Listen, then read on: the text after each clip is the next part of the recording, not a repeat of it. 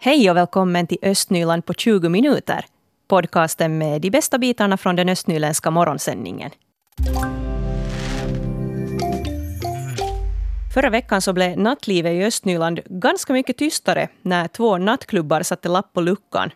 Både klubb Alexia i Lovisa och La Fiesta i Borgo har stängt sina dörrar för gott. Och Yle Östnyland besökte Lovisa för att höra vad ungdomarna tänker om att stadens enda nattklubb har stängt. Och så här säger Nea Olli. Det blir, blir nog lite tomt nu, att det finns ju den där Tilton, men det är kanske inte riktigt riktat åt oss ungdomar.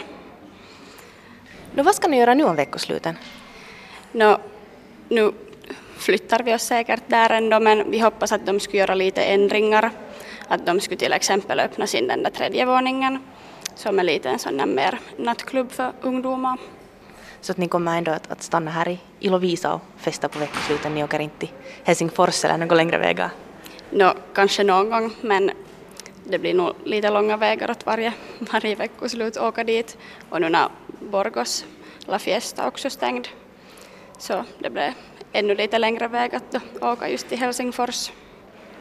En orsak till att de här nattklubbarna stängde var väl just det att det inte riktigt finns så många som går på dem. Hur ser det ut i, i din kompiskrets? Brukar ni gå på nattklubb?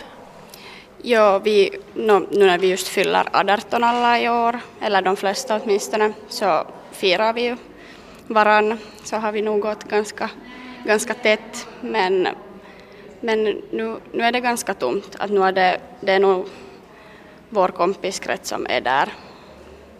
Och nu är det nu i Alexia, nu har det varit lite äldre också, men, men det är nog tomt om kvällarna. Vad tycker du att man skulle kunna göra här i Lovisa för att, att få igång det här nattlivet? Göra det lönsammare att driva klubb? Nu, nu har det kommit den här nya, den här Degeris sportbar, så den är ju helt rolig att så här börja sin kväll, men just som jag sa där tidigare, att om Tilton skulle öppna sin, den här just tredje våningen, jag tror att man kallar den för till Skylab, att den skulle jag ha utav mina föräldrar och släktingar förstått att det var en sån där ungdomarnas plats för att vi vi hoppas att den skulle öppna nu åt oss igen. Det sa Nea Olli. 18-åriga Rasmus Åminne berättar att han hellre går på pub än på nattklubb. No, jag har nog varit här i år när det finns sport, sportbar, så där har jag varit mer än på nattklubb. Nu, vad tycker du om det här att, att Klubb Alexia inte finns numera? No, nu är det ju synd att fast man inte går där så ofta så nu är det ju ändå roligt att ha det där om man någon skulle vilja gå där. Men men det är säkert just det där tankesättet som ligger i grunden till varför det inte mera finns där. Det, jag tycker nog att ungdomar ändå har gått ganska, ganska bra där också men, men Lovisa är en ganska liten stad och då kanske det inte räcker tillräckligt, tillräckligt ofta, tillräckligt mycket folk. Men då när det har varit evenemang så tycker jag nog att, att ungdomarna har varit där. Finns det någonting man skulle kunna göra för att, att få igång nattlivet lite mera här i stan? No, de här evenemangen som de har ordnat så de har ju alltid nog dragit folk. Att, att jag tycker nog att de försökt sitt bästa säkert men, men det räckte inte till här. Emil Hotti, du är 18 och ett halvt år gammal och du går här i Lovisa gymnasium. Uh, är det så att du bor här i stan eller är du någonstans från, från landet här runt? Jag bor helt några hundra meter härifrån. Då har du ganska nära där till, till klubb Alexia, där var den låg tidigare. Hur känns det nu när den är stängd? No, jag har exakt en gång varit dit och inte vet nu. Helt, helt trevlig plats var det men att det spelar ingen roll för mig. En orsak till att, att Klubb Alexia här i Lovisa och, och La Fiesta där i, i Borgå stängde var just det att, att folk inte riktigt har, eller det har inte gått så mycket folk dit nu. Uh, vad gör du på veckoslutet? Vad gör ungdomarna här på veckoslutet? No, det beror lite på, något är med kaverin och badar och så därmed inte, inte brukar jag ofta ha något planer, planerat för veckosluten. Att för det mesta, ofta är jag nog hemma bara och gör just någonting, fast spela gitarr eller spela någonting, men att inte, inte brukar jag göra något extra på veckosluten, om inte är något fester som jag blir inbjuden till. Är det så att folk hellre festar hemma hos någon än att gå på, på klubb? Tydligen. Och det konstaterar här Rasmus Åminne och det var Mira Bäck som var reporter.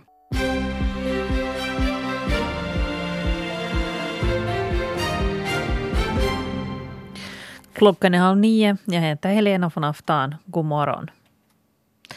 Borgå ska bli en föregångare när det gäller klimatfrågor. Stadsstyrelsen godkände igår ett klimatprogram för de kommande tio åren. Med en ändring, politikerna vill att andelen klimatvänlig mat ska öka i dagisar och skolor. I förslagen var det tal om att öka andelen vegetarisk mat. Klimatprogrammet innehåller många förslag på åtgärder för att göra Borgå miljövänligare som gäller bland annat byggnader, trafik och cirkulär ekonomi. Det gamla kommunhuset i Pytti ska säljas. Det beslutade kommunstyrelsen igår. Förslaget var att kommunhuset skulle förbli kommunens ägo och användas bland annat till musei och kulturverksamhet. Men ett motförslag lades in av Sannfinländarna under möte igår. Och styrelsen beslutade om att sälja det gamla kommunhuset i Pyttis. Problemet med det hala golvet i Borgå simhall kvarstår. Golvet har sedan renoveringen i somras dagligen bearbetats med en skurmaskin. Och företaget som renoverade golvet har dessutom bearbetat golvet med ett halkskyddsämne.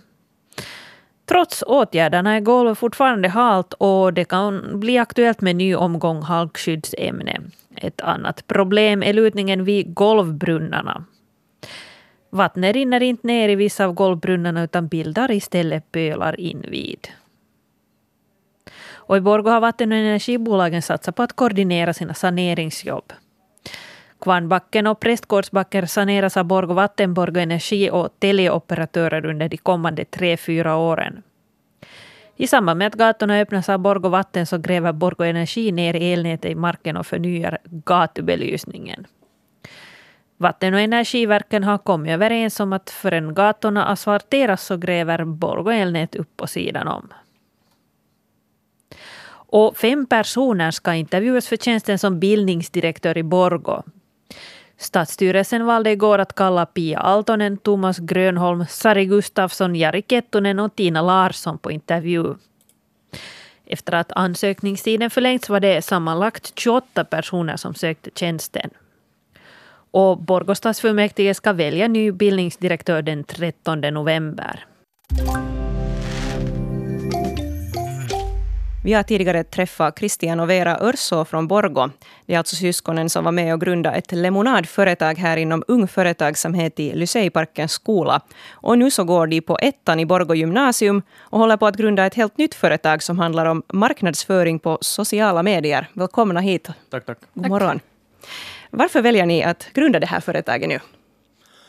Uh, No, vi väljer det här, den här företagsidén uh, dels för att uh, då när vi hade det här Oh Yes Drinks, då det här UF-företaget, så vår marknadsföring gick väldigt bra och vi tyckte liksom att, att vi kunde vår sak och att vi kunde behärska de här olika uh, mediumen som vi då använde. Och delvis den här företagsidén, den är bra för oss eftersom den kräver inte så mycket startkapital och varken driftkapital. Vi har inte några egna inkomster på det sättet ännu, några större inkomster. Och sedan den är också bra för att marknadsföring, den kommer åtminstone behövas liksom i 50 plus 100 år till. Det är liksom någon sak som finns nu men kommer vara borta imorgon. Och vi har också märkt att det finns väldigt stort så här, efterfrågan på marknadsföring, delvis då också på egen hand, men också från det där UF-företaget när vi blev, eh, fick kontakt med flera företag och började då liksom se på andra företags marknadsföring, så märkte vi att de var ibland ganska bristfälliga. Mm. Hur ska ni Vera i praktiken hjälpa företag med marknadsföringen nu? Vi ska då hjälpa dem uh, med olika kampanjer, uh, främst på Facebook, men också på Instagram. Och vi tänker då göra liksom olika paket liksom, i och med att alla företag behöver olika saker till deras företag. Så då främst i början kampanjer, men också så här schemaläggande av Instagram-bilder ja. mm. och fotografering och sen webbdesign och grafisk design. Ja, sen också lite sån uh, uh, SEO som då står för Search Engine Optimization, det är då på svenska sökmotorsoptimering. Att man då, det är då med sökmotorer menar då sådana uh, som Google och Bing och Yahoo och de här grejerna. Så att man rankar deras webbsidor, för om din webbsida rankar högre på, på på sökmotorer, alltså då rankar på första sidan högst eller som andra eller tredje, så då får du automatiskt mera klickar, vilket som leder liksom till sin följd att uh, det här företaget får mer pengar. Mm. Eftersom vi människor väljer ju oftast det första som dyker upp då när vi har sökt efter någonting. Precis, ja. Viktiga frågor ni ska ta itu med. Hur ska man kombinera då gymnasiestudier med, med allt det här företagande? Uh, no, strikt schema för det första. Att, uh, jag har uh, eh, själv liksom sagt, uh, satt upp ett sådant schema att jag jobbar nu för tillfället två timmar aktivt arbete per dag och sedan då på veckosluten kan det bli allt upp till åtta timmar. Det beror helt på vad, vad det vi behandlar då på den särskilda dagen. Då. Men att vi får nu se sen lite när vi får det här företaget på riktigt igång och rulla att, att måste sätta mer tid ner på det än, än, än jag, vad jag gör nu. Men jag tror inte riktigt det för att de här uppgifterna, om man är effektiv så går det ganska snabbt att genomföra. Mm. Ni är nog ambitiösa måste jag säga. Hinner ni alls vara lediga Vera? Inte direkt. Nej, inte direkt. Uh, det, det är att hitta liksom en balans, uh, som Christian också sa, att ja. ett strikt schema ja. som sen liksom bidrar liksom, uh, till ett mer friare liksom, man får mer fritid när man gör saker ordentligt och strikt. Och det är det vi, alltså, vi, det här, vi ser inte det här som någonting liksom som vi måste vi göra, utan det, det är liksom, vi vill göra det här så det blir direkt liksom, det blir, liksom det blir roligare så att det är liksom aivan samma liksom, vad vi gör, för vi tycker ändå om att göra det så inte behöver vi liksom någon fritid på det vi sättet. Vi ser inte på det som liksom en börda att göra. Nej, nej. nej men det är ju jättebra, för ja. då, annars skulle det kännas kanske lite jobbigt. Det, där, det var mycket pappersjobb med att grunda det här företaget. Hur klarar ni av allt det här? Uh, uh, ganska bra. Då i början när vi liksom började söka efter alla sådana bokförare och började gå igenom allt det här byråk byråkratiska stegen så, så var det ganska så här, överväldigande att man var så att oh shit, liksom, varifrån ska vi hitta allting? Men sen vi, vi var bland annat i Posintra, där företagsrådgivning, sen har vi varit på några möten. Så efter det så gick det nog ganska bra. De, de hjälpte oss väldigt, väldigt bra, så att, så att nu har det inte varit någon svårighet alls. Mm.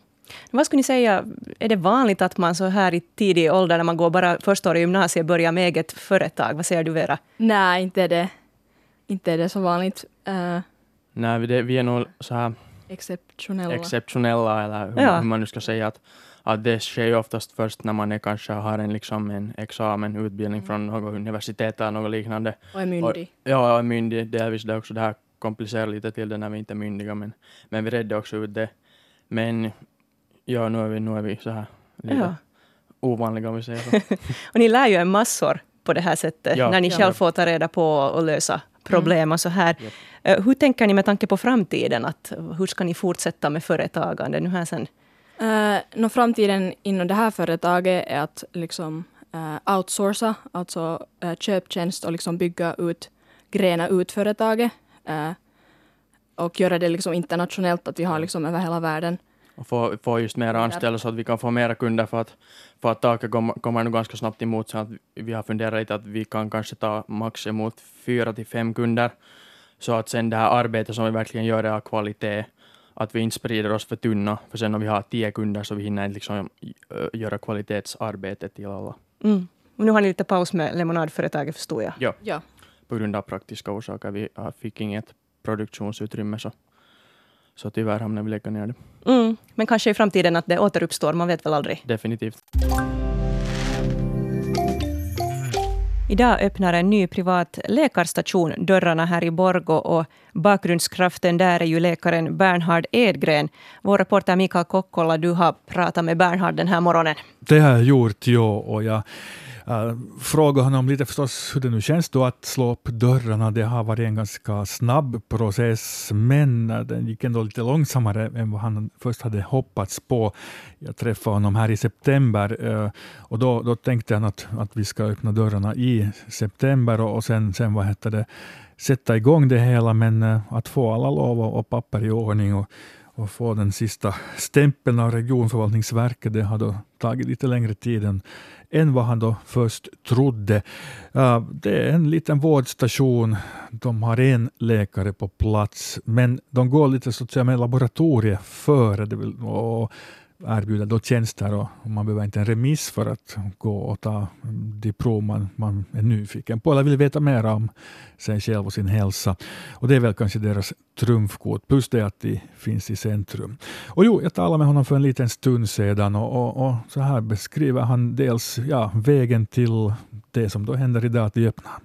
Sen när vi började sista veckan i, i, i juli och sätta spadan i marken som det heter så på tio veckor har vi fixat ihop det här så när det sen var färdigt igår och alla tillstånd hade vi fått och, och, och, och, och kunna investera i det här tack vare de 20 investerare som vi har med så kändes det ju ganska sådär, det blev sådär tomt på en gång sen när de här loven kom från regionalförvaltningsverket.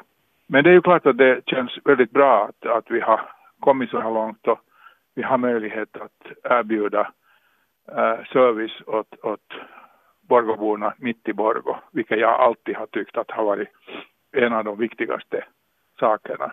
Tror du att, att ni har tjockt med folk där nu idag? No, uh, vi hoppas ju på att våra kunder, kommande kunder, presumtiva kunder kommer och ber tjänster av oss. Vi, det är ju därför vi har byggt det här. Att hur mycket folk det kommer, det är svårt att säga, men att uh, alla är välkomna.